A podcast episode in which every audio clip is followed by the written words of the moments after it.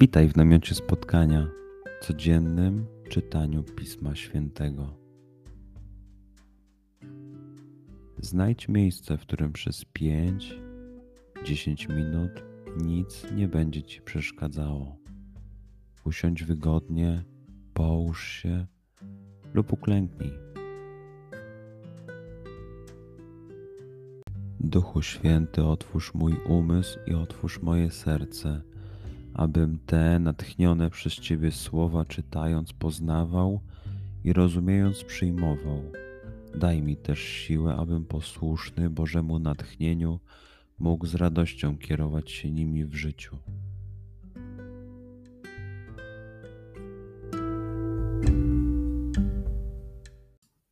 Słowa Ewangelii według świętego Jana. Wielu spośród Żydów przybyłych do Marii ujrzawszy to, czego Jezus dokonał, uwierzyło w niego. Niektórzy z nich udali się do faryzeuszów i donieśli im, co Jezus uczynił. Arcykapłani więc i faryzeusze zwołali Sanhedryn i rzekli: Cóż zrobimy wobec tego, że ten człowiek czyni wiele znaków? Jeżeli go tak pozostawimy, to wszyscy uwierzą w niego, a przyjdą Rzymianie i zniszczą nasze miejsce święte i nasz naród. Wówczas jeden z nich, Kajfasz, który w owym roku był najwyższym kapłanem, rzekł do nich: Wy nic nie rozumiecie i nie bierzecie tego pod rozwagę, że lepiej jest dla was, aby jeden człowiek umarł za lud, niżeby miał zginąć cały naród.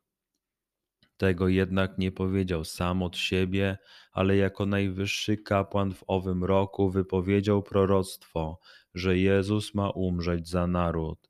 I nie tylko za naród, ale także po to, by rozproszone dzieci Boże zgromadzić w jedno. Tego więc dnia postanowili go zabić. Odtąd Jezus już nie występował otwarcie wśród Żydów, tylko odszedł stamtąd do krainy w pobliżu pustyni do miasta zwanego Efraim i tam przebywał ze swymi uczniami. A była blisko Pascha żydowska, wielu przed Paschą udawało się z tej okolicy do Jerozolimy, aby się oczyścić.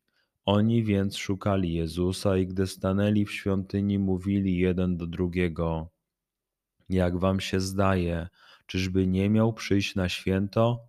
Arcykapłani zaś i faryzeusze wydali polecenie, aby każdy, ktokolwiek będzie wiedział o miejscu jego pobytu, doniósł o tym, by można było go pojmać. Przeczytajmy fragment jeszcze raz. Skup się na tych fragmentach, gdzie Ewangelia mówi do ciebie dzisiaj.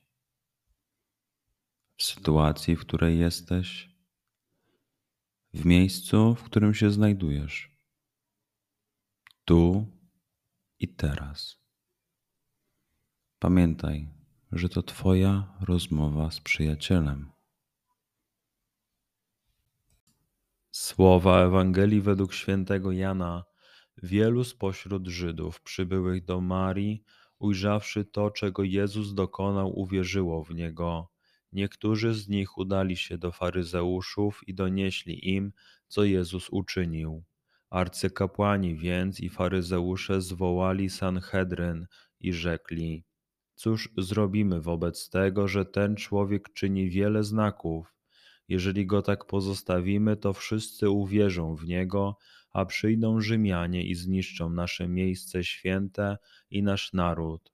Wówczas jeden z nich, Kajfasz, który w owym roku był najwyższym kapłanem, rzekł do nich: Wy nic nie rozumiecie i nie bierzecie tego pod rozwagę, że lepiej jest dla was, aby jeden człowiek umarł za lud, niżeby miał zginąć cały naród. Tego jednak nie powiedział sam od siebie, ale jako najwyższy kapłan w owym roku wypowiedział proroctwo, że Jezus ma umrzeć za naród.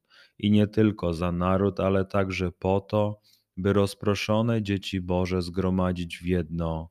Tego więc dnia postanowili go zabić. Odtąd Jezus już nie występował otwarcie wśród Żydów, tylko odszedł stamtąd do krainy w pobliżu pustyni, do miasta zwanego Efraim, i tam przebywał ze swymi uczniami.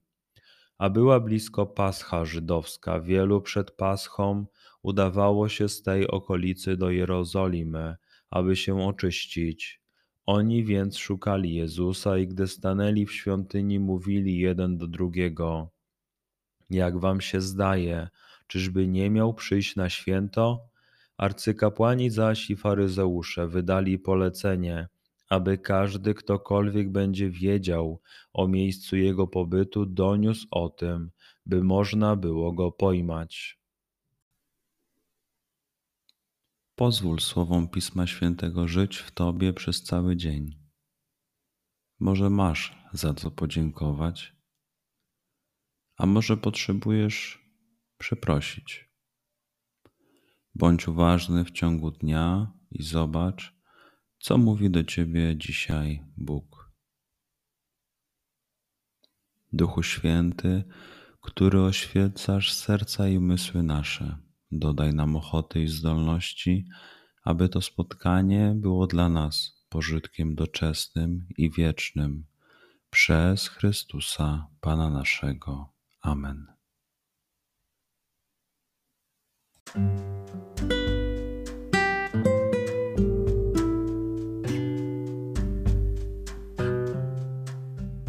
Do zobaczenia jutro. Bądź z nami każdego dnia.